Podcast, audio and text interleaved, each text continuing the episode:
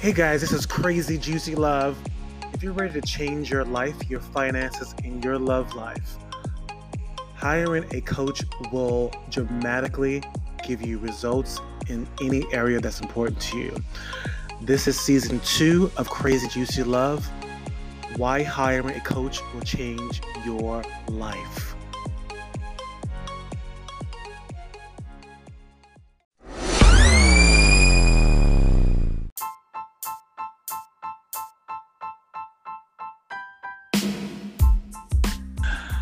Right, guys. So, welcome back to the Crazy Juicy Love podcast. I have an ultra ex- special guest, uh, Travis Fox.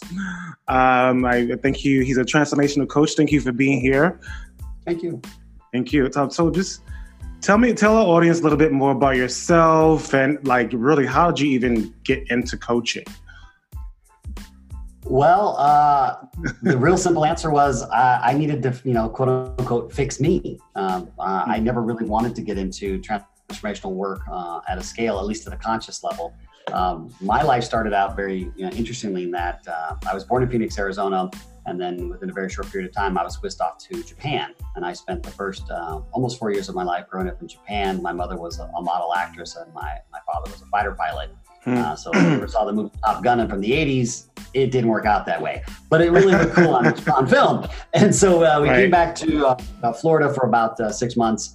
And my father was kind of this avid golfer, and he was just kind of really kind of an overall good sportsman, but wasn't you know awesome at anything, but just loved to play sports. He's a Michigan farm boy, you know that, that's just kind of part of the bit. And he put a golf club in my hand when I was just turning five, and it, I took to it naturally. Of course, it was a way for my father and I to relate. And then we were whisked off to Germany um, same concept. Spent uh, you know almost three and a half years there, and finally came back to the United States around the time of nine. But golf had become this kind of thing in my world, and I just kind of kind of kept playing it.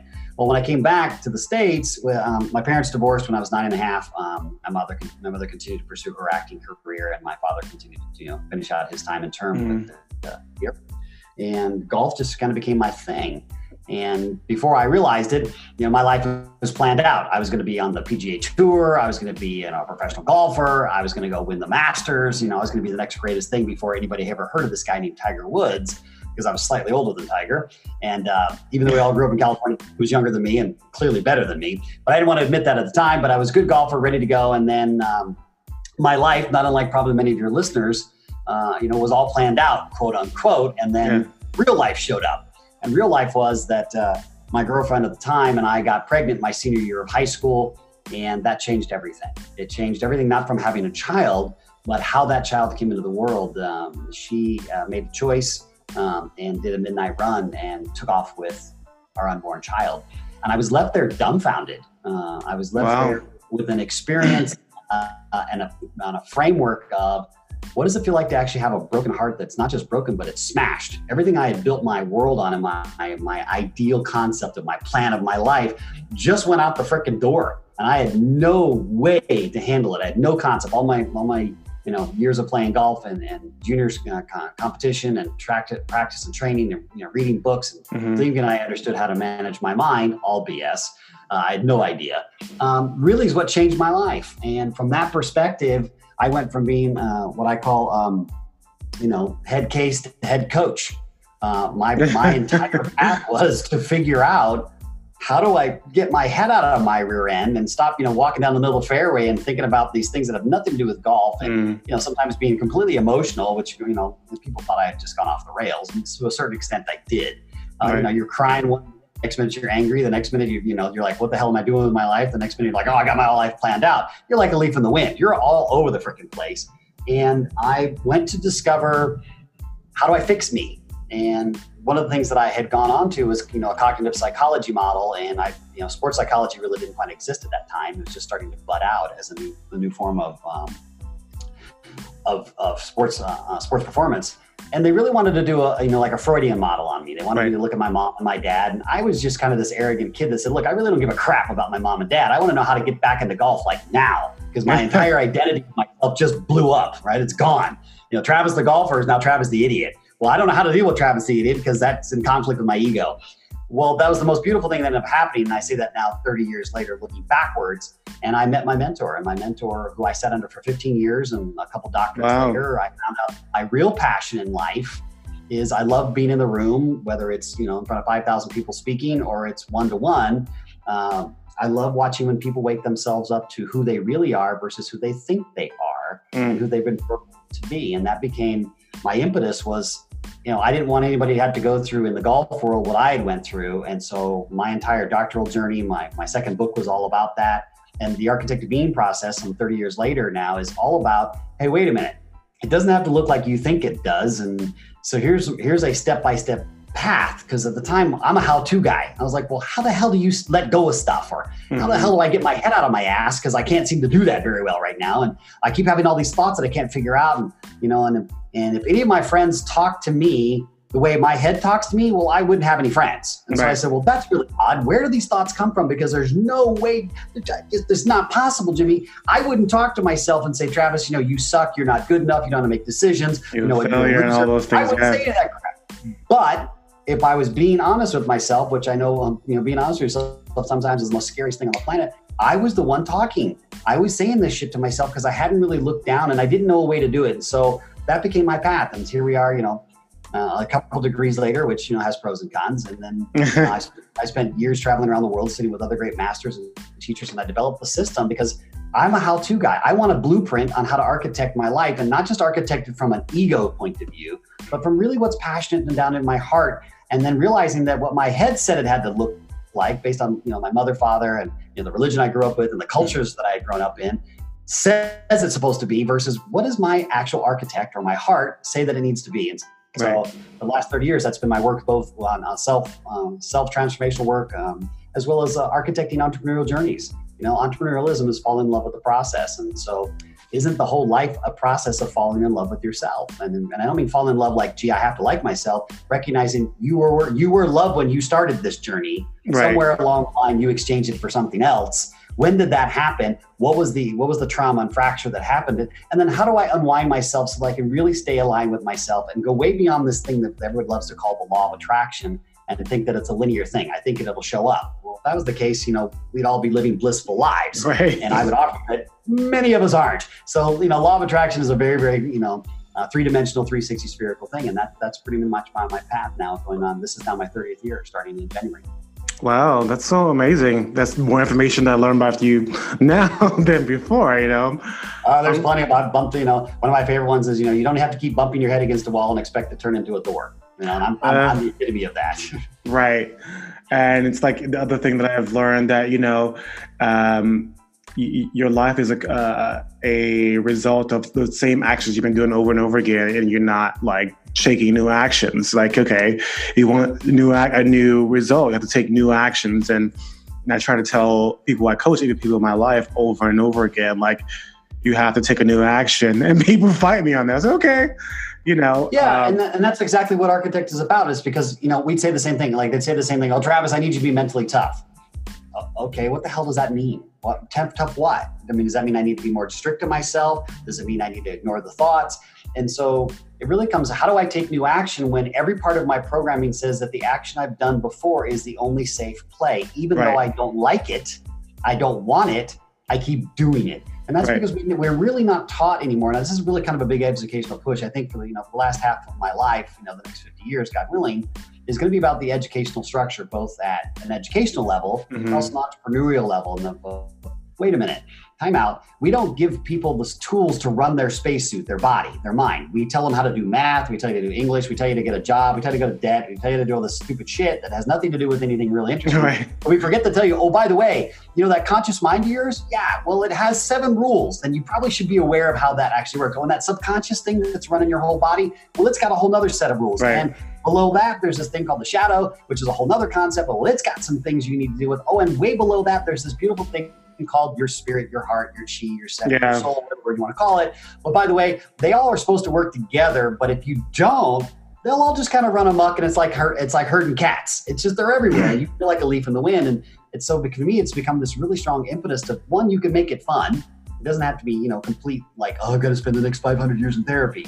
Therapy sucks, right? I'm not saying it doesn't have its value, but mm. you go there and you, you really re- lament about the past.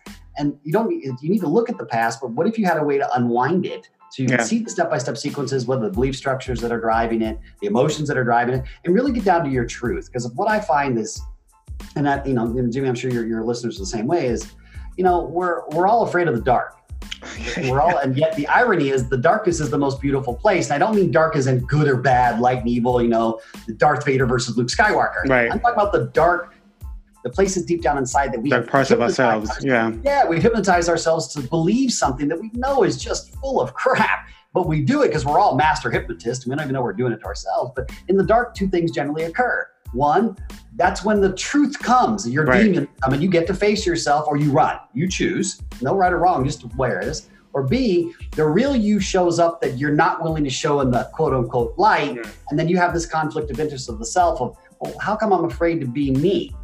Well, then the irony asks yourself, and then goes into that judgment sequence and it goes to who am I trying to impress? And yeah. when you start unwinding all that, then you get back to then like, God, I'm really a drama queen. This is retarded. right. What am I doing? You know, I'm, I'm just a drama queen. And so, you know, my journey became about and my ultimate passion. I even ultimately back to golf. I spent, you know, um, many, many years on the PGA Tour as a coach, as a sports performance coach, and loved it.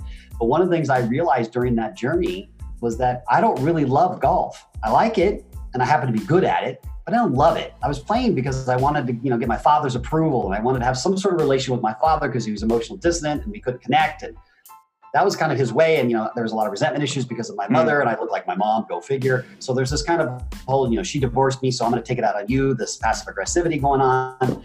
And I kept trying to impress my father, and no matter no matter how many tournaments I won or how well I played, it never quite got there. And I realized that the very thing that I'd spent my life pursuing, I ended up resenting.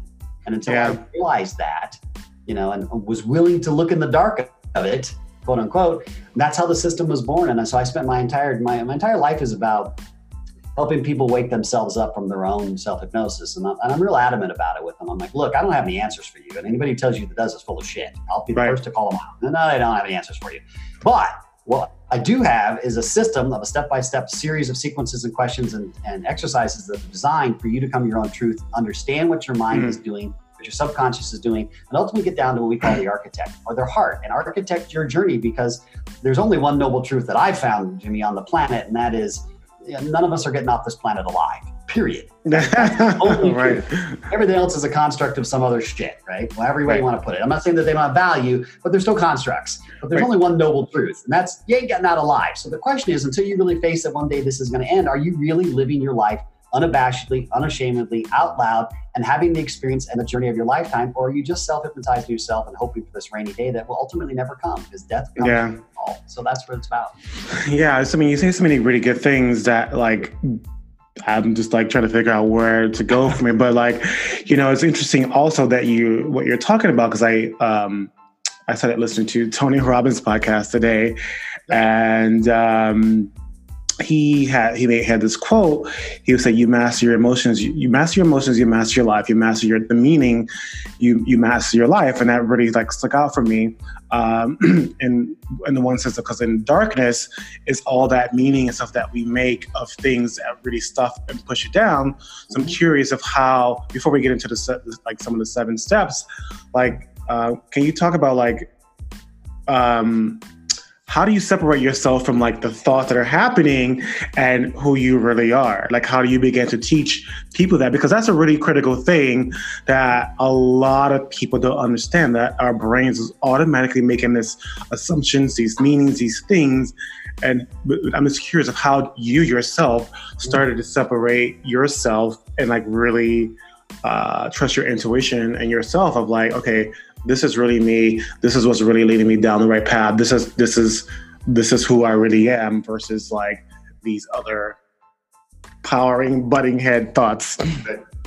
yeah, great question. Yeah, for, for me, like what the we have the first five of architect, you know, which is called uh, stillness, um, spacing, stacking, emotionality, and spirit and it really is it's an unwinding. So if you can imagine you know i hate to use this term but it'll work like a funnel. We start out really wide. We're out here. This is my mm-hmm. ego. This is how i define myself. This is my car. This is my house. This is my kids. This is my job. This is my title. That's out here. And as you start to bring it more and more microcosmically down you go through the conscious subconscious and then you go down to the shadow subconscious the ultimate event architect or heart. And then from there, we do what's called architect back up, and you architect the way we're supposed to, which is a, a linear model from the heart, and then the you know golden mm-hmm. rope goes conscious, and we create a belief structure, and then we tell our conscious mind to be on guard to look for it.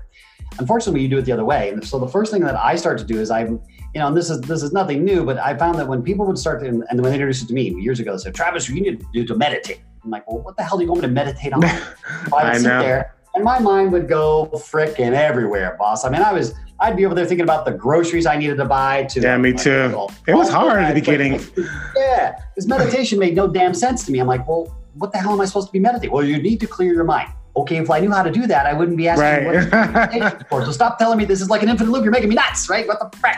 And so again, a how-to guy. So for me, it's the first observance of stillness. And what I mean by that is is the ideology that your body and your mind psychosomatically are not synced. So your body is running on this autopilot. And we all tend to just kind of disassociate and go, well, my body's supposed to digest food and it's supposed to make my heart beat and my blood pressure. It just does it all by itself. And I don't have to really think about it.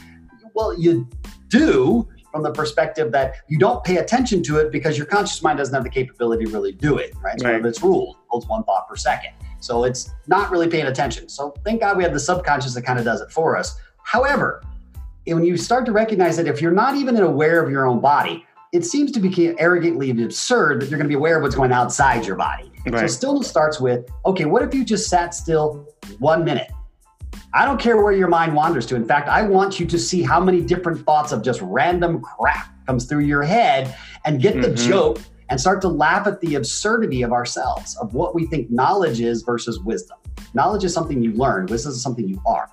There's a very mm. big difference between those two. And so stillness gives you the first observance without any pass or fail, without oh I didn't do it right or I didn't do my breathing and my you know my 12 steps of breathing and my Zen and all this other stuff, which you know like fine that's advanced. It comes very later. My transcendental meditation. Those are all great things that are just distractionary to the conscious. But why are we distracting from the very thing that's already distracted? Stare at it look at it look at how it actually works. Mm-hmm. and then mm-hmm. that's where i talk about you know the beautiful darkness. I'm like i don't mean evil because that's a construct as well. What i mean is the darkness inside where we've stuffed things away we've forgotten about it we've chosen to ignore it we give ourselves this ideology that we are something that we're not. And doesn't make you less or more than it's just like why don't we unpack all this stuff? Because it's no different than you know a mule that's going up a mountain. It only can carry so much weight until its legs break. Well we'll do that emotionally we'll do that psychologically we'll do that spiritually we'll do that romantically we'll do that you know entrepreneurially. We'll do it in a plethora just psychosexually. We'll, we'll blow all these things apart because eventually our body goes i can't carry that weight. That's not what i'm designed to do. And it will throw up emotionally you know as, as the greeks say no thumos in the oikos no throwing up in the house and we throw up all over the place. And so stillness is the way to start. And we call it stillness only because your whole objective for that minute jimmy is to just make your body sit still and watch how your conscious mind right. the moment you make that decision you'll have itches that you've never had before on parts of your body that you don't even pay attention to.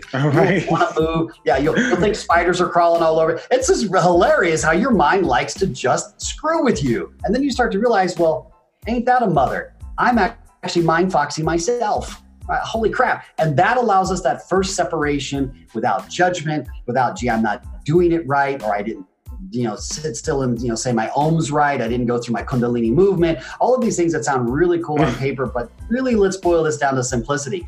Can I just sit still for a minute and watch how my mind wants to make me move because it's so busy trying to distract me from going to my own truth? Because that's where the ego and the architect live very, very uh, separately. The ego is about survival and distraction, where mm-hmm. the, the actual architect, your heart says, What's there to distract from? I'm already connected to everything it's impossible not to be. And that's yeah. that first step. Wow. I, I, I really love, love, love that. Um, you know, you have something on your website that I, I wrote down, and I was just like, "Oh my god, I really love this." And oh, like, what I say now? it says, "Death without living is an ultimate undoing regret." Yeah. Where did that come from? Like, you know, my own journey. Huh? Know, my own journey. Yeah. And my observation, you know, when I was Dr. Fox and thought I knew everything, you know, one of the things that I, you know, I was trained to do is, you know, we've got to help people get out of their head and start living, start living, start living. And I was like, well, that's really great. And one of the things that I observed during that time until I realized one, Travis is enough, but the letters before and after my name didn't really mean shit. Mm-hmm. Um, just an ideology. It's no different than any other construct. It's great knowledge, and I don't disrespect it, but it's not really the wisdom. It's knowledge, right? At least for me. And so what I discovered was the number one thing that we we really run from and if we're afraid of the dark is that one day this journey this this vacation on planet earth is going yeah. to end and we don't have a damn bit of control of it right. of when or where it's going to occur it's like you know it's like the thief in the night that comes and you're you didn't even know it was there but you know it's there but yeah. you don't want to get up and confront it so the first thing that became aware of death without living is the ultimate undoable regret meaning that when death comes you know the number one thing that i found when people were going through you know death grieving or a death experience was regret.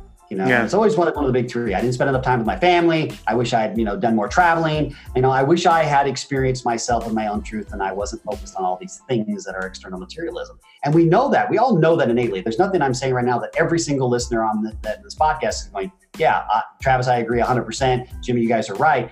But what are you doing, back to your comment, to observe where you're such a good self hypnotist and such a good distractionary master to avoid yourself from realizing, wait a minute, if I only had 30 days left to live on this planet, and I knew that I had 30 days left to live, that it was going to happen, would I be doing anything in my life right now that I'm currently doing? And I found that most people uh, on answers across the board is no, hell yeah, no. I'd right. be doing like, like, like, and they tell me whatever it is, blah, blah, blah. And I go, okay, great. What are you waiting for? And they go, well, you know, I got bills. And all of a sudden, all this plethora of excuses of BS comes up, and I go, stop if you had 30 days left to live, you just said you wouldn't be doing anything you're doing right now. The only difference is you're running on a self hypnotic decision and you're not willing to look at a choice. And the right. choice are decisions are very, very distinctly very different things. Right? Yeah. One is automated, one is active. And so until you understand that and look at that and are willing to face it, death comes. And when it comes, you don't get to do it again. Maybe you get to do it in other spaces depending on, you know, whatever religion you subscribe to, but the spacesuit you're currently in, you know, what we call Jimmy and Travis in this conversation, it ain't gonna ever come back. It's an individual right. fingerprint. All right. So this journey for you really becomes about am I willing to to live, you know, authentically to myself, or am I still to hypnotize myself? Yeah. There's nothing right or wrong about either one. It's just which one's the more interesting call to you. Because right. until we're truly living authentically and we're living the adventure of a lifetime, what the hell are you doing? Mm-hmm. You're getting right. out dead. There's no way around it right? Yeah. And I'm curious. So that's that's what death without living actually means. It's like until we face the fear of death, are we really actually living our true authentic selves and living the adventure of a lifetime? Because gosh, it's an adventure and it goes by fast. So ha- fast. Well, have you yourself come close to death or like experience something that was like woke you up other than, you know, your girl leaving you? Many, yeah. So when you go through the architectural journey, you experience what's called the three deaths. Uh, the mm. first death is the death what's called the death of the ideology, death of who you are supposed to be according to Mother, Father, Church, and State, right? Is it pleasant when you go through these three deaths? some are, and some are. Um. because you know, let's let's be let's be really transparent here, family. When when you get to look at who you think you are, mm-hmm. you think you're supposed to be, and who you are, sometimes that's an ocean apart, and that can be a scary thought, only from the perspective of self judgment. But it's easier yeah. to say, well, you know, if I do this, well, Jimmy's going to think I'm, I'm an a hole. Or if I do this, my dad's going to think I'm that. Okay, what does that have to do with you?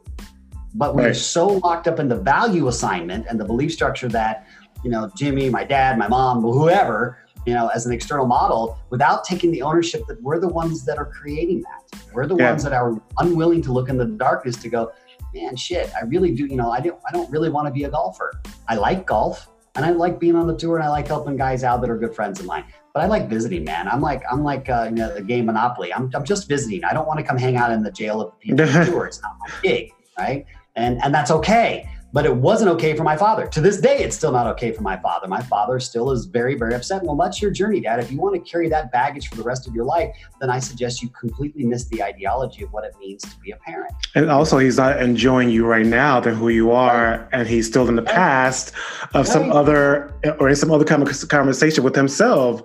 Like yeah. you could you could have did this, or or yeah. you wish I mean, you would have could have. We've been together now yeah. as, as adults. I mean, I'm a father myself and a, and a first time grandfather, so I'm like dad, we're three generations deep now. And, you know, death comes for us all and you never know when it comes, but that's his choice. And so I honored his journey and said, okay, that's how you want to live. That's great. But I'm not going to carry that anymore. I love you. I'll always love you. And, but I'm going to be over here because I don't know when my death is coming. And right. for me, I want to live this journey, you know, unabashedly, unashamedly myself. Have I done that perfectly, Jimmy? Hell no. No, I'm sure. Oh, yes. oh, yes. And just because I'm the you know the founder of this, and there's you know I've got thousands of architects around the world. I go I, every every I have a board meeting with my architects every week, and I say, guys, don't ever be fooled. I'm still on the journey too. Do not ever freaking yeah. for a minute think that I've got this all figured out. I don't.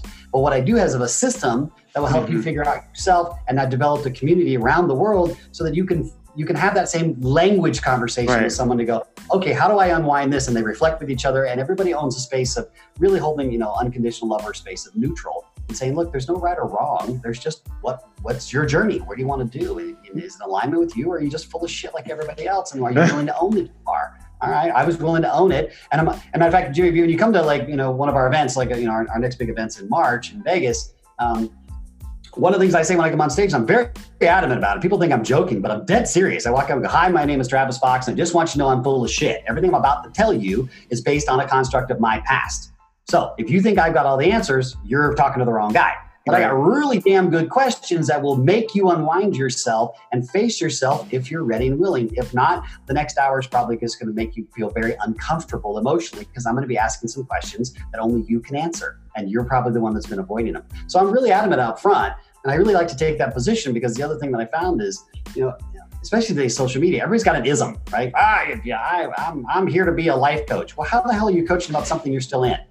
That's what I can't figure out. I'm like, um, I'm a death coach. I help people face death. I don't mean death and grieving, although that's part of it. Face the death that you are not getting out of this life alive. And are you honestly living your life that you truly want to live unabashedly, unashamedly, mm. authentically you, and giving yourself permission to change it at any given moment? And that's okay. So I'm really a death coach, and so all my architects are too. We approach it from until you face that fear. That fear will permeate every single aspect of your life romantically, spiritually, business uh, financially, even you know sexually, you will approach everything with an undercurrent of fear that one day it's going to be taken away from you. Somebody's out to screw you. I've got to get mine before you get yours. All this other crap that's not real. None of it's real because you are not your beliefs. In fact, most of the beliefs we carry, Jimmy, and I know you know this, is yeah. was put there by mom, dad, religion, and state, and we had nothing to do with it. Right? It's like buying a computer that's already pre-programmed. Yeah, I bought an Apple, but it's pre-programmed for Windows. Shit. That doesn't work. There's right. a conflict of operating systems. And yet we we go, well, you know, that's just where I grew up, Jimmy, or well, that's just the way it's always been. And you know, that's what mom and dad did. I'm like, and what does that have to do, do with you? For you absolving yourself of the responsibility and most importantly, the opportunity, the invitation of a lifetime to live your butt off. Because guess what? When it's over in the theme park of life, you're going to give your spacesuit back when you close the theme park called death. So you might as well burn this thing out and enjoy it. You know, as right. Def Leppard used to say in the 80s, it's better to burn out than fade away. Hey, burn out. And so I've had several experiences like that. I had one last year on my 48th birthday. Uh, to answer your question specifically, uh, I summited Kilimanjaro for the first time in my life. I, I was mm. not a mountain climber, still not a mountain climber. Um, but I was called to the mountain, and uh, a very good friend of mine, uh, who's actually doing a world record attempt as we speak right now on another mountain even higher, uh, I was invited to Kilimanjaro, and uh, we summited in six days.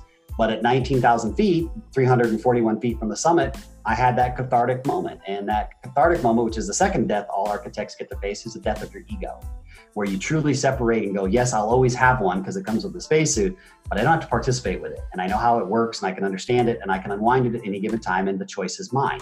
And at that moment, I had one. Um, my buddy ended up getting um, altitude sickness at 19,000 feet. Um, mm. Wow. We, we stopped for a moment and I made the tragic mistake to sit down and take a moment and just sit there. And the moment I did that, I checked in hardcore because you're so busy doing one breath, one step, you're just really kind of in this mantra of mm-hmm. survival, mm-hmm. which is kind of how we approach life.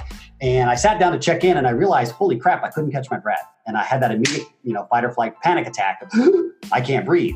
But I can't get down fast enough because I'm at 19,000 feet. Simultaneously, I haven't summited yet. I'm 341 feet away, which doesn't sound like a lot, but at that altitude, it's an hour up and it's an hour back to get to the same spot. So there's two more hours, and then you got to keep going from there. And then second thought came in when I realized I said, well, let me do a check. And I checked in my pulse, and my pulse was you know something ridiculous. It was like over 150, 60 beats a minute. It was insane because you're just you're, you're wow. gasping for air. And I went into total fight or flight panic, and my mind freaked out. And I realized at that moment, and this beautiful calmness came over and said, "Are you willing to die for it?" Are you willing to die for 341 feet? And it wasn't the death of, hey, did I accomplish this goal? It was, am I willing to truly make the choice to own my path, to take the next step, knowing that it might be my last, my body might collapse. There's all kinds of things that can go on. There's, there's edema. There's all kinds of um, uh, things that go on. Um, not edema, excuse me. Yeah, uh, I'll think of the medical term. Basically, you can't breathe, uh, and I'll think of a moment here in a second. But you know, I had never experienced any of these things, so I had no frame of reference. But this piece came over, and I remember looking at, around at the at the top of this mountain and said, "Yeah, you know what? I am because if I'm going to go out, at least I'm going to go out with the choice I made. I'm going to go out with the choice pursuing a passion that I was called to, even though I don't understand why I was called to the mountain at the time. I do now, but at the time I didn't, and make that choice. And mm. I made the choice, and beautiful shift. One, I got to realize that I'm not my ego, right? And I know that again, but I really got to live another level. But I was also facing that moment. But two, getting to the summit, this goal oriented thing that everyone's like, yeah, I summited Kilimanjaro. Yeah, right. Okay, great. But getting to the summit just wasn't that interesting anymore. What I realized was getting to the summit, I was only halfway because you got to walk all the way down. back down. And I was like, crap. I had never thought about that. I had only thought about getting to the goal. I had never really thought of, holy shit, that's only halfway. So all of a sudden, this this impetus to achieve and this impetus to you know get this big cathartic moment. I, I summited 19,341 feet. Yeah, I'm in this club. Blah.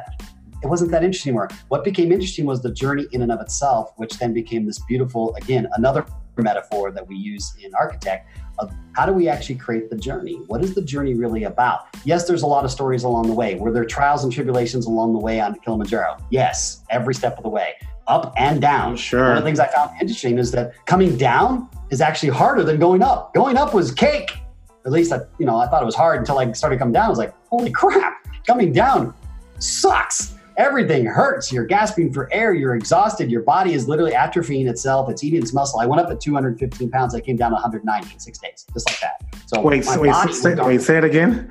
I started the journey uh, for Kilimanjaro at 215 pounds, muscle mass and weight. By the time I came down six days later, I was 160 pounds. I had lost that much weight. And really? Yeah, because your body's just grasping for oxygen. You don't want to eat. Your systems start to shut down in this in the, the structuring of core, right? I mean, the guys like go to you know the guys that go to like Everest, which is another you know eight nine thousand feet even higher, are just insanely human. I mean, it's insane. Wow. I, I much deeper respect than I ever did before because I was like, why are these guys walking so damn slow? I mean, just move your ass. Well, when you get to 19,000 feet, ain't nothing moving fast. You are so present. Nothing in the world matters except for that that little breath and that one little step that you take because it takes so much effort to do it. Mm. We are this beautiful mantra, but you also recognize, hey, this is a beautiful metaphor for how I could approach my life, but I'm really not. I'm approaching my life of how do I get there? How do I get to the summit so I can go, yeah, I took a picture. Let me post on social media. Hi, I'm one of the cool kids. Yeah. You know, I'm, I remember I took the picture. and We got up there. We stayed at summit for maybe 20 minutes because we looked at each other and I went, really not that interesting, is it? And they're like, no, it's a piece of wood. Someone climbed up here and put a piece of wood and said, this is the highest point. view, amazing journey. But holy shit, we still have 22 hours back to get down just to get to, you know, where we need to go and get all the way up this mountain. And we're smoked. We're exhausted, you know, and how do we do that?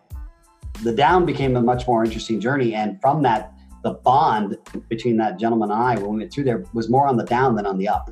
Um, and because on the up, you know, you're, you're so focused on that goal. And then on the down, it became about how do we appreciate this journey with each other, the respect that we had, the things that we learned, the things that we got to leave on the mountain, because the mountain's not going to move. The mountain's been there for a billion years. So the ideology that you know you're conquering it is just so flat ass ego. It's ridiculous. Hmm. The mountain let you off, right? Mountain, I mean, the day that we summited, I saw five people being dragged off the mountain by the medical help that was there at the time to get them off the mountain. You know, and, and people were you know, just doing ungodly things to themselves to get to this goal. And I went, the goal's immaterial, right? What if you don't make it? Who cares? You know, it doesn't matter. It's the journey. Because people have died on this mountain, probably. Oh, people die every year in Kilimanjaro. More people die, you know, on Everest, obviously, but people die every year in Kilimanjaro. I, I, had to look that all up too, because I remember when I was first invited to it, it was kind of funny. Um, and I'm an ocean kid. I like hanging out in the where if it's below 80 degrees, that's cold. I don't like cold weather. I'm not fond of it. And when my buddy said, you know, hey T, I got an idea for you. I'm like, yeah, great. You know, he goes, hey, you're, you're going to be in Africa. I said, yeah. He goes, hey man, I'll fly over. Why don't we go? Uh, let's summit Kilimanjaro. And before I had any conscious awareness, which is why I invite everybody who you know wants to know the difference between a decision and choice. Let's let's look at that and break it down. The decision was already made. My mouth opened up and said, "Hell yeah, let's do it!" And I remember the next thought two seconds later was like, "What the hell are you talking about, Travis? You don't climb mountains. You have no idea how to do this. You don't. I haven't gone past you know maybe 10, 12,000 feet, and that's using a car." Right? I'd gone to, you know, gone to Maui and I'd gone to the, the volcano there, but okay, fine. I knew I could be back down in 85 degree weather within 20 minutes. This is about walking, you know, 36 miles up to this thing at 19,301 feet. I found out it was the number one, our number seventh tallest mountain in the world. And here's the funny story about all this. I had no idea why I was called there, but when I finally got off the mountain, and we were done and we're exhausted and we're all looking at each other and you sing with the beautiful Tanzania people and you know you sing um, Jambo Bwana, you know, Jambo Bwana, and you start singing this thing and you start to think, you start to take it all in. Two things happen. One, I, I just felt this emotional release of wow, holy shit, did that just happen? That was amazing. And then I happened to be looking at a sign, and the sign said, "Here's the name of the summit," and the same his name is Uhuru. And I was like, wow, I didn't really never, never dawned on me what that meant. I look at it, and the meaning means freedom. And all of a sudden, mm. it hmm. started line, like just like I'm talking to you, I could see this entire blueprint of holy crap. Uh, freedom was what this journey was all about the freedom to choose, the freedom to own my own journey, the freedom to die for it on my own terms, the freedom to let go of things that only the mountain could grind out of me because I was so stubbornly holding on to them because the mountain wasn't going to move. The mountain's been there a billion years. I'm just a mm. grain of sand going by. And all of these beautiful moments of freedom came through. And then the ultimate freedom of, okay, you played the front nine of your life, Travis. You're going to turn 49 next year, which I'm now 49.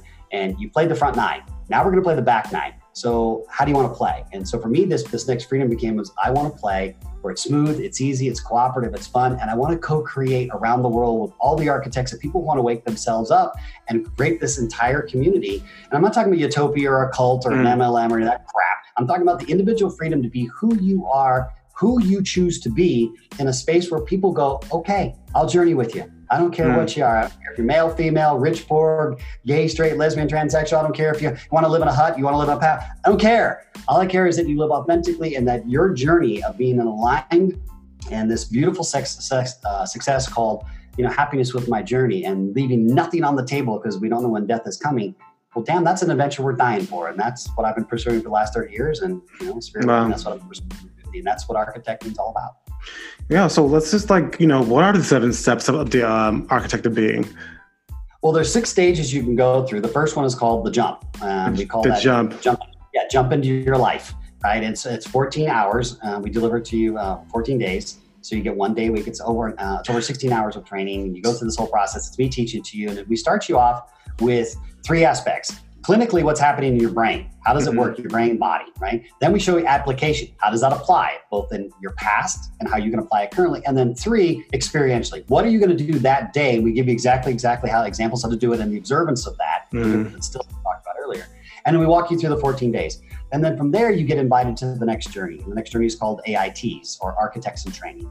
And that's a 14 week journey where you learn the entire fundamentals of everything you just learned in Jump. So jump is I jump right in, I do it, I just do it. I don't know how it works, I just want to go. All right. Architect in training then says, okay, well, let's show you how that works. So you can really understand at the level.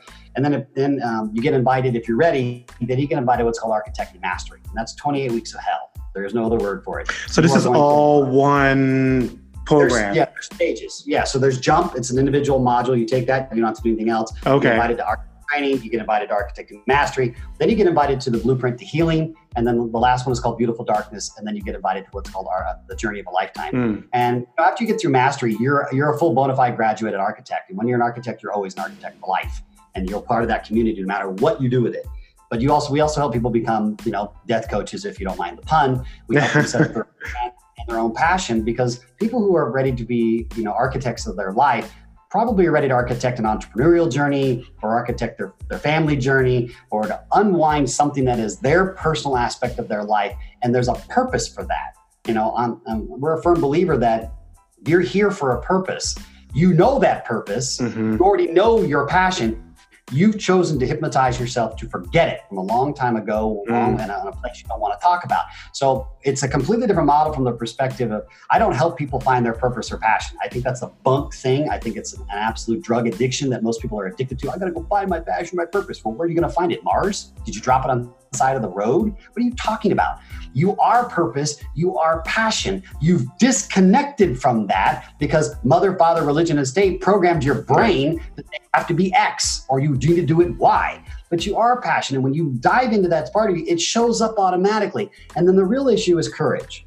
Do I have the courage to live my life on what feels good to me? Not yeah. because you know, Jimmy said I'm supposed to do it because you know he's the podcast host and that's cool. Or Travis said because he's you know, the, who gives a shit what we say? The question is, do you have a system that you can constantly monitor yourself and architect your life step by step? So it's jump, architects in training, architecting mastery, the blueprint to healing, and then beautiful darkness, the journey of a lifetime. But by the time you're well, by the time through architecting mastery, you're you're you've been through 20 weeks. It's like I always tell people, you know, and, and obviously it's not, but I always say it's like getting a PhD in a year. You know, yeah. you really through without the fluff and the bullshit. Just get to it, understand it, and be able to do it for yourself because you are your first gig. You're married to you. You're the longest single relationship you'll ever have in your life. I don't care how long you've been married, you've been married to you just a little bit longer. So until you really get comfortable and understand and willing the courage to be yourself and a system to keep waking yourself up from your own self hypnosis and to be aware of how the world wants to hypnotize you or how other people's hypnosis is coming back at you and move from a state of knowledge as opposed to a state of being and being the wisdom that you really are because you already are knowledge you just chose you know or use wisdom excuse me but you've chosen to go back to knowledge because that's what they told you to do because that's what this puppy your brain up here says well you know you know, you're supposed to go to college and get in a bunch of debt and get a job and then get more debt and pop out a couple of kids. And, you know, you're, you got to take care of those kids because that's what you're supposed, that's your life's purpose. I'm like, bullshit. Yeah. It's, I have three kids. They're, you know, they're great. They're all, you know, they're grown now. I have a granddaughter. And guess what? I'm probably a bigger kid than my kids. Not because I'm sure I'm better than them, it's because I choose to live my life experientially. Right. And my kids are waking up to that journey as well. But wait a minute, dad, you know, it doesn't have to be that serious. I'm like, well, no, it can be if you want it to be. But and I'm not saying being frivolous or or uh, you know you know dismissive. But god dang it, how come we're so afraid to be happy? Holy crap! What I mean, are you serious? How many seminars I mean, workshops you people need to go to? Wake up! You can be happy right now if you want to, but you're too scared because someone might find out you're happy and then try to steal your happiness because they're too busy being chicken shit to be happy themselves. I know I did it for my entire 20s. Yeah. I was Dr. Fox, thought I had to be perfect and I'm supposed to have all the answers. And this is what they told me it's supposed to look like. I'm like, I don't look anything like that. Hell, I don't even act like a doctor. In fact, I don't. When I looked up the etymology of the word doctor, I realized it came derived from a Latin word that means teacher. I was like, Oh, really? Oh, oh, wait, I'm supposed to be a teacher? Oh, snap. I, I, don't know that I'm worthy of being called a teacher. What the hell does it mean to be a teacher? Well, how am I supposed to teach something that I don't know myself? That's retarded. That's like me trying to teach calculus when I'm, you know, when I'm over here, I'm a, I'm a literary graduate. Makes no sense. So my entire journey was, hey guys, this is how I journey. This is the system I built. These are thousands of other people around the world who've done it both for self and for, for their entrepreneurial journey. If you'd like to jam, come on down. If not, journey well. It's that simple. That simple. Yeah, I mean, I, I, really like that too. I mean, I'm curious too. Like, I going back to like you know what you're saying, because I I agree with you. Like how our mothers and fathers and things and stuff like that really um, just we agree to these things that people say, and then we like manifest this whole journey of our own life. But I'm curious of like, what are some of the things that you had to like deconstruct or uh, like pull apart that you had agreed to that your mother and your father had said to because that's also a part of the darkness like really also learning to separate your thing yourself from that because for me in my own journey like learning to separate myself from what my parents said, what my uh, what they think of me, what I should be doing right. with my life, or what somebody else think I should be doing with how my life, supposed to do it, and, and how I should be doing that. How. You know, and then you and then you have and then not only that, but then it's like then your ego comes into place of like so it's like how do you yourself learn how to like well, I mean, just curious of like, what was one thing or belief or uh, that you had to like really battle with and like deconstruct and like, yeah, say, no, this is who I am. Great question. This is what yeah, I believe. I'll tell you, and actually, it shows up in the in stage six, which is beautiful darkness. And beautiful darkness really deals with how do we identify sex and love, right? And, and people mm. get really hung up on that, and you know, I was too. So, you know, one of the things that you know I had to come to the truth was I'm a product of molestation as a kid, both female and male. So I had both experiences. Wow. And as a subconscious program, you know, when you're a kid, you know, and you're a teenager and this is all going down, you're like, well, this feels good. Shit, I'm cool kid. You know, I'm, I'm, I'm you know, I'm, I'm having sex with this older woman and she's teaching me everything. You know, as a father, I look back and go, shit, I'm a hypocrite. Cause if that was my daughter, I'd like, I'm pissed, right? right. But as, if it was my son, I'm like, good job, son. I'm like, well, I'm such a hypocrite. And then when I started really diving into the darkness, I realized, well, wait a minute. I had confused for a great many years, and even in my first marriage, who you know, uh, my ex-wife and I are very, very good friends to this day, and her husband, we've been married for 17 years, still very, very good friends. But I realized in that journey that I had equated sex and sex performance mm. and sexual acceptance with love.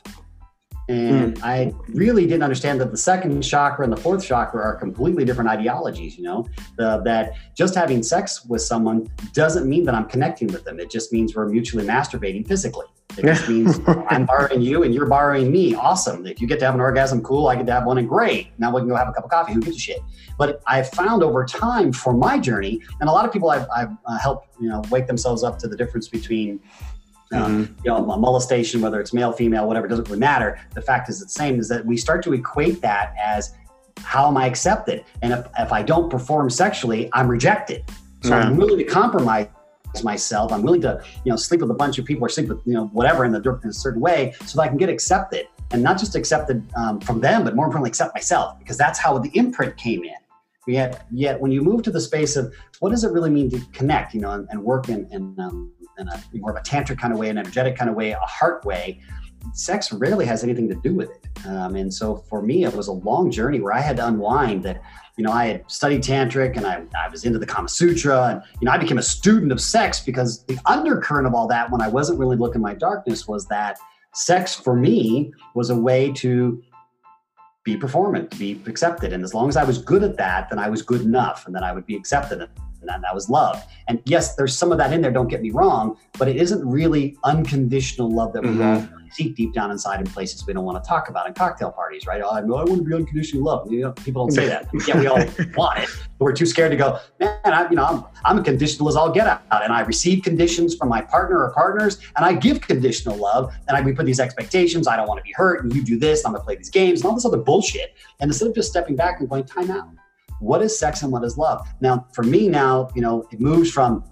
the emotional connection of i feel love. I am in love at that moment with myself for one because i enjoy the feeling of that. Two i'm expressing that ex- um, externally and anybody around that can feel that. It doesn't really matter. It doesn't mean we have to have sex. It just means we're experiencing that love. But then sometimes it will drop down and then you want to have that physical expression. But even in the physical expression mm it's still coming from heart down. It's not going from, you know, penis up, if you will, because that model doesn't really work. At least it never worked for me. And so I had to unwind this ideology and this whole image of myself of, you know, Travis Fox, the great lover. loving my ass. You were just trying to figure out how someone to love you because you were too scared to love yourself. Because if people found out you were molested, how would they just how would they judge you? Right. Because I was judging myself. Because you know, uh, I was judging myself because I had created this whole story that said, you know, I lost my virginity, and true story, I lost my virginity to um, a 29 year old woman who became my mentor, if you will, for two years. Now, as a 13 year old boy, that's cool as crap. Now you're like, yeah, man, I'm not holding hands and exchanging Letterman jackets and going steady, you know, and doing pinky swears. Yeah. I'm deep into a 29 year old woman who knows a boatload more than I do, but it was still about performance. And so my head made up a story oh man, I'm really that cool, and she chose me, and this, I'm different than all the other guys because they're in high school and they're still playing the going steady crap, and I've already been laid 400,000 times, blah blah blah blah blah. But the truth was, I was immersed in a world emotionally that I had no concept, right? I had no, I thought I did, keyword thought I did, but deep down inside, it became about performance. Did I, you know, did I please her right? Did I, did she have enough orgasms? Was I romantic enough? Did I say the right things? Was I, mm. was I good enough to, you know, how do you're good enough to, at, you know, 13 to 15 years old to go you know, to even remotely comprehend what a 29 year old woman needs emotionally, psychologically, spiritually, physically? Yet she was teaching me all this, but I was always in the position of a student. So it creates this inferiority complex. And mm. from an inferiority complex, you want to become superior. So you reverse it. So I spent the better part of my 20s and even early 30s unwinding that whole concept and then having to come out and say, hey, this happened.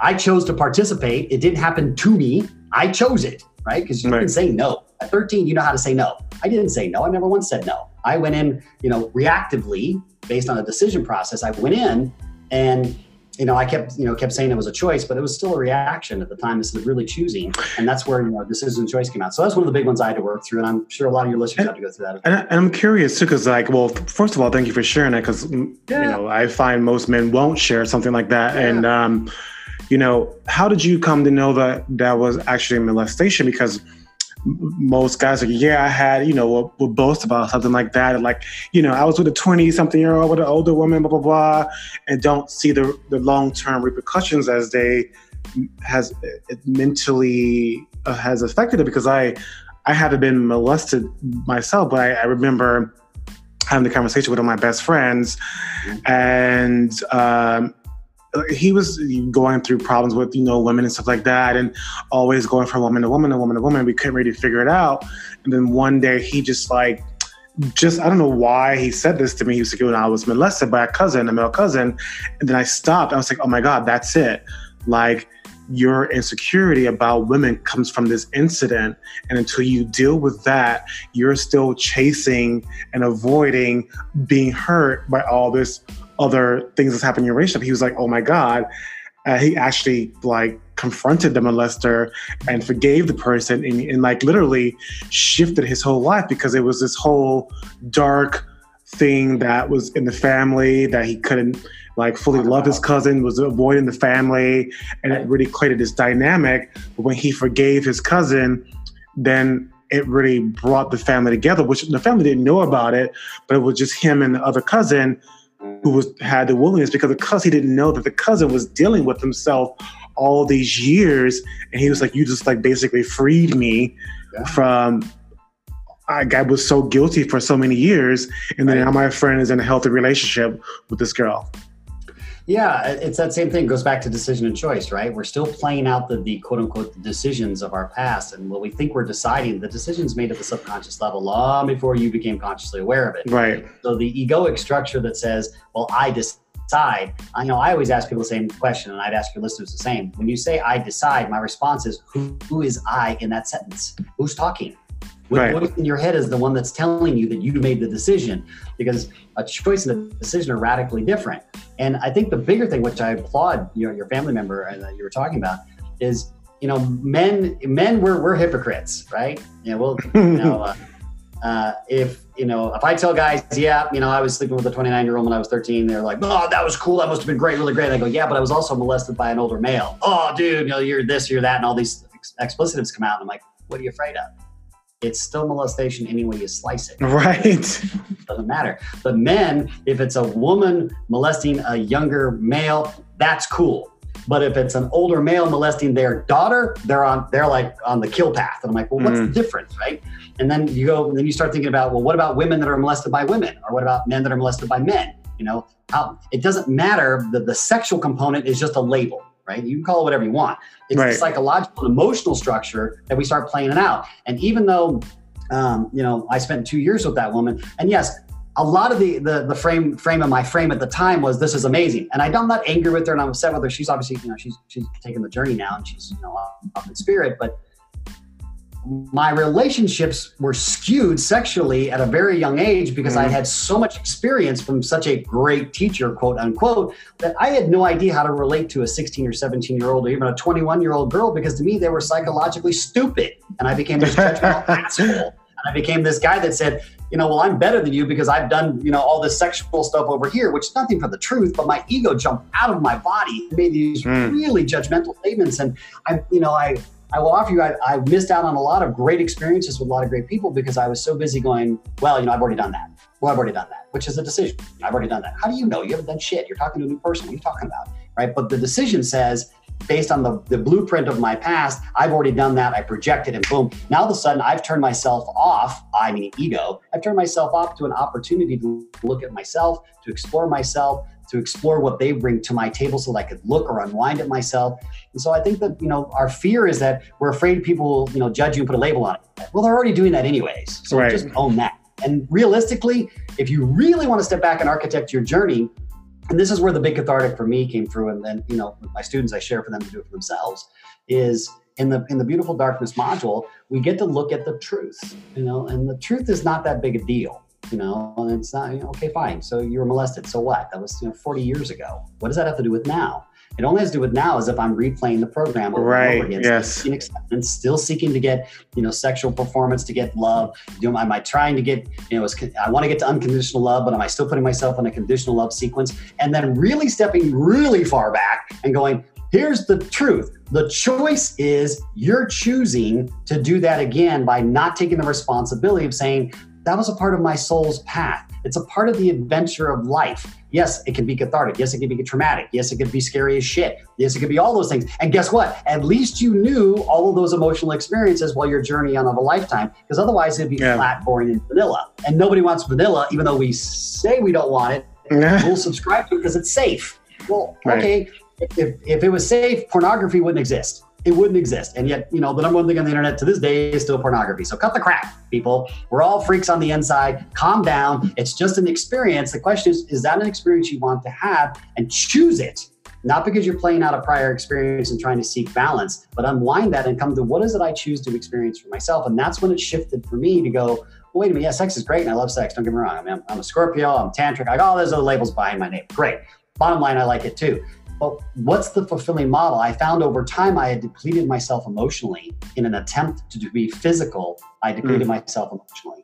And so when I realized that I, what, the, the, the sex wasn't that it wasn't as interesting anymore. Not that I didn't enjoy it, but it wasn't as fulfilling, and I couldn't figure out what that was. And that's when the, that was when that little what I call a MOG, and a MOG stands for moment of grace. That's where my my spirit, my architect went.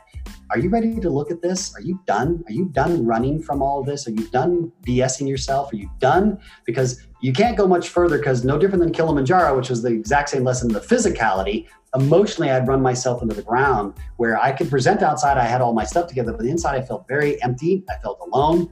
Not true, but these constructs I created. Right. And those were ways for my subconscious to wake me up to go, Travis, you're making decisions. You're not as awake as you think you are, so stop that crap. And then two, were you really ready to unwind this thing and look at the darkness of it? Because it's not dark evil. It's dark where you've forgotten it, turned out the light, stuffed it in your closet, hope to God you don't remember it, even though you know it's always there. And I'll give you the simplest of analogy. Let me see if your, your, your listeners agree with this. A lot of people enter relationships with the same kind of concept. I don't want to get hurt. Yep. okay. that means you already are hurt. You're experiencing hurt. Right. You're stuffing hurt inside, and you're approaching this relationship with, "Gee, I'm attracted to him or her, whatever your your, your gig is." Already got a, like a guard. yeah, you're all, you're already setting yourself up to be hurt because you're still experiencing hurt, and that's where this like whole law of attraction thing is. You know, it's linear. If I think it, it'll show up. That's not true. It's a three dimensional experience, and the emotional undercurrent that's driving it will always prevail. So if you're walking in going, I don't want to get hurt, a, I already am hurt. B, I'm walking in hurt. And then three, I'm projecting that hurt. And when that person reflects and hurts me back, then I can really replay this all out and I can blame him or her and go, see, they yep. hurt me again. Relationships suck, blah, blah, blah, blah, blah, blah, blah. When you're just playing out a hypnotic program and doing the same decision over again, we call it the infinite loop. And then that's when you realize you're living in a mind made world. Your mind has made this whole damn thing up. And until you unwind it and really get here, you're just playing in this really kind of virtual reality of a virtual reality of a virtual reality. And then you yeah. can ask yourself, what's real? And that's how you end up. So that's right. one of some things I've gone through personally. Well, I, I mean, you said somewhat so many great things there, Travis. Um, coming towards the end, so I'm going to ask you a few questions before we end here, okay, and uh, see what see what comes up. So, okay. what does a life of love mean to you? Uh, a life of love means holding a space of unconditional acceptance for yourself and for mm. your fellow journeyman or journey woman. And mm. that the only noble truth on the planet is we're not getting off this planet alive. And mm. so a life of love is going, it's okay. You know, I'm not saying everything's okay in the world because, you know, who am I to judge? You know, there are things that obviously are, are very destructive, but a life of love really understands that love is everything. Yeah. every emotion you project anger, guilt, frustration, resentment, shame, happiness, bliss. It's all a projection of love in some form or another. The question is, is it unconditional? And un- yeah. unconditional doesn't mean, you know, it's okay, go ahead and just you know, do stupid shit. Unconditional means I accept that choice you made for your journey, even if I don't understand it and even if I don't agree with it, okay. I, right. I, love you enough to you know let you go, or I love you enough to walk alongside you, even if I don't agree with you. I love you enough that I don't care what the label is that you want people want to put on you, and I love you enough to go. You know what? It's all going to end soon. So, geez, can we just enjoy the hell out of it and let's learn from each other? And that's what a life of love is for me. Hmm. And how do you disrupt yourself or disrupt your ego as you continue along your journey? Yeah, um, I, I'm constantly inviting myself uh, to listen. Mm. Uh, that's how I disrupt. Um, I, am especially on the back night of my life now, getting ready to roll, uh, you know, 50 next year. Um, for me, it's about listening to the inside of my architect. You know, I understand how to do it, and, and I, I, as I tell you know all of my my graduates and you know students below them, it's you know you actually become the best student when you become the teacher because when you're you're reflecting for somebody else of your own experience, you're actually mm-hmm. the student of itself. Mm-hmm. So for me, I learned to listen, and learning to listen means um, and, the, and I quote the great movie, uh, The Matrix. You know, my comprehension of things is not a prerequisite for my cooperation of things. So, like, you know, like Kilimanjaro, my comprehension was, "What are you doing?"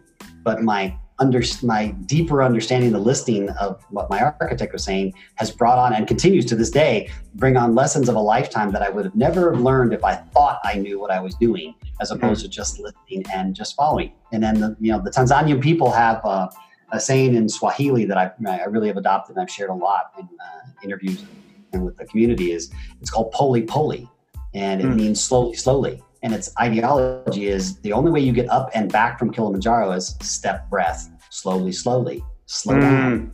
Be present in your own journey because, man, it is really easy to hypnotize yourself into believing you're doing something really noble, you're doing something really important, and all of this doing that you're doing. Again, if I walked up to you and say, Jimmy, I got really good news for you. You got 30 days left to live on this planet. Is there anything in your life you'd like to change? And if your answer is yes, well, then let's get on it, boys and girls, because guess what? The truth is, you may only have 30 days left to live. So cut the crap, wake up, and let's jam. I'll jam with you. Let's go. Mm, I love that. Um, and I guess when to your website, maybe spark this question like, uh, why is your son your biggest motivation? Um, well, in that particular case, it's my youngest son. Uh, my youngest son, uh, who's Corey, uh, was born autistic. And mm. I have two elder children, um, uh, Jennifer and Christopher. You know, I, again, here we go. Uh, you know, I'm Dr. Fox. I, I teach this all over the world. I'm this expert, blah, all this crap, right? yeah, great. You know, I, I found out PhD just means please her daily. That's all it means. It doesn't mean anything. I was like, oh, wow, is that what they're, Dad, I'm glad I got one of those. Uh, it's taken me two relationships to figure that out. Gee, I'm not the sharpest tool. Uh, you know, so um, what is, and thought you want to talk about one of the beautiful unwindings of my life is uh, when uh, my, my ex-wife and I found out that we were pregnant with him. You know, we thought we were out, and I use the word thought. You know, our, our two oldest children were you know ready to be done. They're going to high school. They're graduating. We're out of here. We're going to go you know just travel the world, be two kids because we were very young parents. And when we found out we were pregnant, you know, it was like, okay, hey, we got this thing down. We've done this twice. We screwed the first two up. We got a really good chance of making this third one work. You know, third time's a charm, right? And you know, taking jestful jokes at ourselves. We're really excited. And then, you know, you put all these expectations, is what it's gonna be. It's gonna be a perfect child, and it's great, and you're going to the OBGYN, you do all this stuff. And then he was born autistic. And, you know, through the first two, two years, you know, something in your gut saying something's not like the first two. I don't know what that is. And I hate to use the word normal because I don't know what the word is, but that's how the, you know, the, the system likes to go. It's not mm-hmm. normal. Compared to what? Oh, the rest of humanity? Okay, well, well, Neanderthals, you know, we're not normal to them. So what the hell does normal really mean? Right. And when I realized he was, you know, on the autistic spectrum, and I took him to a couple of friends who all did different, you know, diagnoses in one form or another. None of them hit the mark. I had realized that all of my my uh, my schooling and my my psychological journey, all the things I had been teaching heretofore, went right out the damn window here I am trapped, you know, Dr. Fox, the great communicator. I've got 14,000 hours on stage. I've won Emmys. I've done all these things that sound really cool on paper. And here's this beautiful child, and I have absolutely no idea how to talk to him. I have no idea how to connect because he speaks a different language. His language is based on emotionality. It's not based on verbiage. It's not based on words. It's based on how he feels. And he became my greatest teacher. So he helped me unwind the identity of Dr. Fox. And I realized that Travis was enough mm. and which is why I don't go by Dr. Fox anymore. Um, even though I've earned the degrees and I can, I just don't. Uh, I don't need that kind of accolades. Travis is enough. And he, he has been a great teacher for me of what being present is. And I'll give you a story, and maybe this will help your, your listeners kind of put this in perspective for anyone who's an autistic parent out there. This is one of the greatest lessons I've learned. Yeah, I have one of my best I friends. Remember, he was about, yeah, he was about seven years old, and we were in Atlanta, Georgia, of all places. And um, it was fall. And you know, quote unquote, normal kids go out and play in a pile of leaves. They jump in and they throw it around. They do all kinds of stuff that we would normally do. Not Corey. Corey went out and he stared at these leaves for about five minutes. And I sat there and watched him like, what is this kid doing? I have no clue what he's doing. So I'm going to watch. And he sat there, Jimmy, and he, he grabbed these two leaves and he just stared at them and he looked at them. And the next thing you know, he just started just crumpling them. And he just stared at them and he crumpled them. And he felt every aspect of crumpling that leaf and he crumpled it and he watched it drop. And he did what's called modulating. He kind of flapped his arms because he got really excited. And he, you know, autistics can't, you know, don't contain their emotions as well in their body. They just let them feel out. And so that he was shaking like, oh. And so he sat there and he did it again. And he did this for about 30 minutes. And I wow. realized it was so blissful, so joyful, and just crumpling the leaves and the sound and the, the smell of them and how they felt in his hand. And I sat there and I started crying. And I'm like, all the guys like, mm. yeah, yeah, you're such a wuss. You started crying, man. What's wrong with you? Big boys don't cry. Hey, man, shut up. Let me tell you what's up. Big guys do cry because guess what? It was such a beautiful moment that my son taught me that in all of my life, and everything I had done, all my accomplishments, all the people I had slept with, all the awards I've gotten, all this thing didn't mean squat. I had never been so happy as he was crushing those leaves in my entire journey, and I wept. I realized, holy shit, I have no idea what bliss means. I have mm. no clue what the concept is. And this little kid who is just taking the moment of being so present to just crush leaves, something I took for granted with both of my older children and myself. I'm like, it's leaves, I gotta rake them, I gotta throw them away, I gotta put them in the shredder, whatever the hell. I didn't pay attention to think that that leaf was a living thing and still is to a certain degree and was so blissfully present. I had no idea, A, who I was, be what the hell I was doing. And I realized at that moment, I wasn't a teacher, I was a student. And that became mm-hmm. the journey of a lifetime. Wow. And now he's 17 and he, uh, he's very high functioning now. And he has his own show on YouTube. It's called Corey's Kid Show. And he makes kid shows for other autistics. And he's Aww. got his own journey. And you can go to Corey's Kid Show on uh, YouTube or Instagram. And he has his own puppet line and he makes his own shows and he taught himself how to edit. And his whole passion, and, and we were at uh, Sesame Street uh, earlier, uh, both in Kaufman Studios mm. in New York and at Sesame Street theme park, and we did an interview. I finally got him on camera in, in Times Square of all places, which is like insane if you've ever been there. To an autistic, that's overwhelming. And he was very present, and I just started interviewing him. I got the phone out and I said, "Tell me about your show." And he said, "Because I just want kids to feel the way I felt when I watched, you know, Baby Einstein or Sesame Street or Teletubbies or or Booba or whatever show he was watching because I want him to feel the way I felt. And so I make all my shows so that they can feel that same expression because that's mm. really my mm. passion. And he said it in this most beautiful way. And I'm sitting here in Times Square going, yeah. I've got, all, I mean, I've got thousands of hours on stage and I've never said something so eloquent as this young man. And so he's wow. my biggest motivation.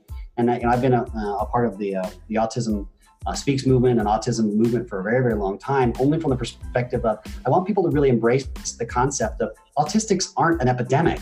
They're an evolution. No different than we were an evolution to Neanderthals you know, prior to us. They are an evolution from the, per- the perspective of they feel exactly what they feel in its entire totality right then, no different than those leaves mm-hmm. or any other motion, and then they drop it. But we don't. We'll carry that shit for an entire lifetime. So how can they be an epidemic when we're the ones carrying crap around? They're an evolution. Do they think differently? Yeah, but if you look at their brains, some of their brains are so highly developed and so amazing that we can't even comprehend it. And yet we have the arrogance to say, well, that's an epidemic. I'm not saying mm. it doesn't have parts, don't get me wrong. It's very challenging. I'm not saying it's not. I mean, I waited seven years to play bounce ball with my son, where my my you know, two older ones, easy. But I waited seven years. So you learn humility, you learn patience. You learn what's really important. He's been my greatest teacher, and so he's also my greatest motivation. Wow.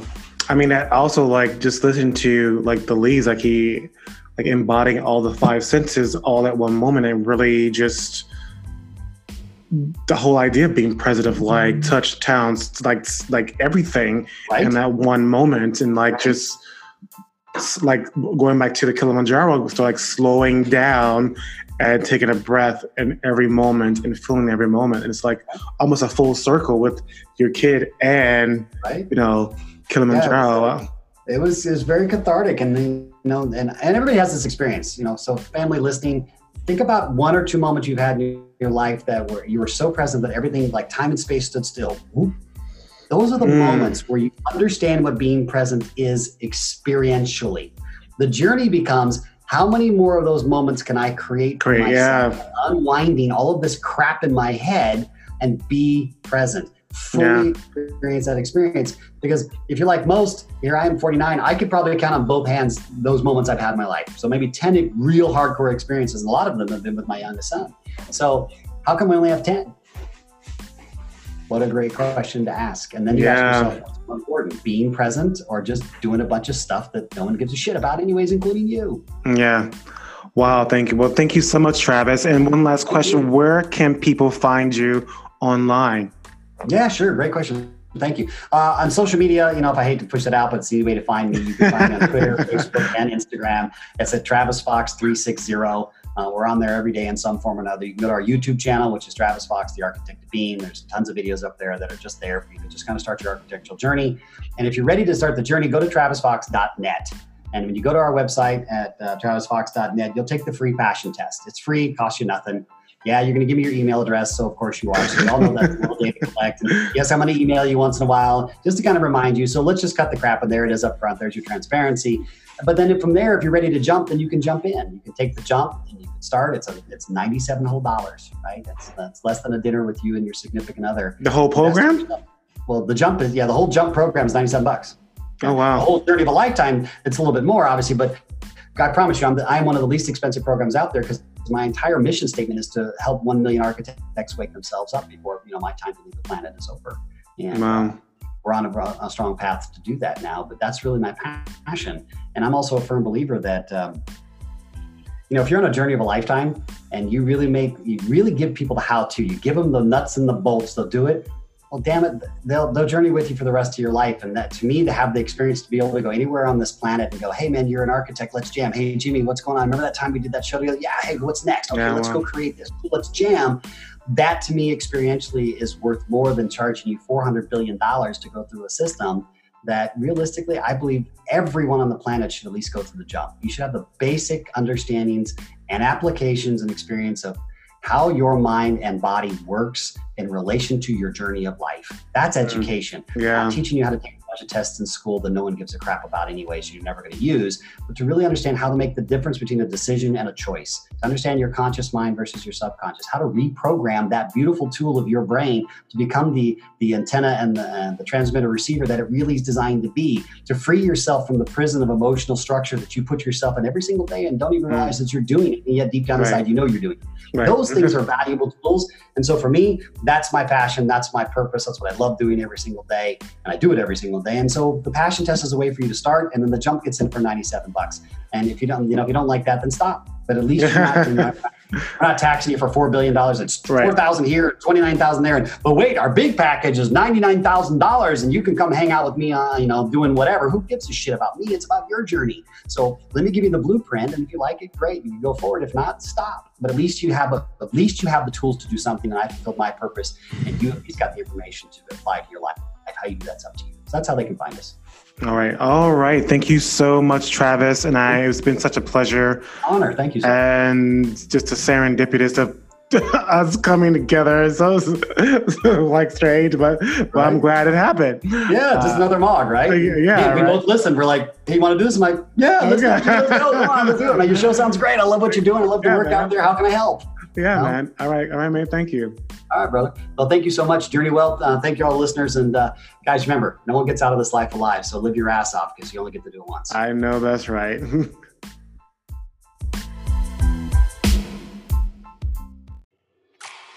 hey, guys. So don't forget to subscribe on Instagram at Jimmy Allen and Twitter, simply Jimmy. And don't forget to rate, rate, subscribe, comment, and share this podcast if you enjoyed it.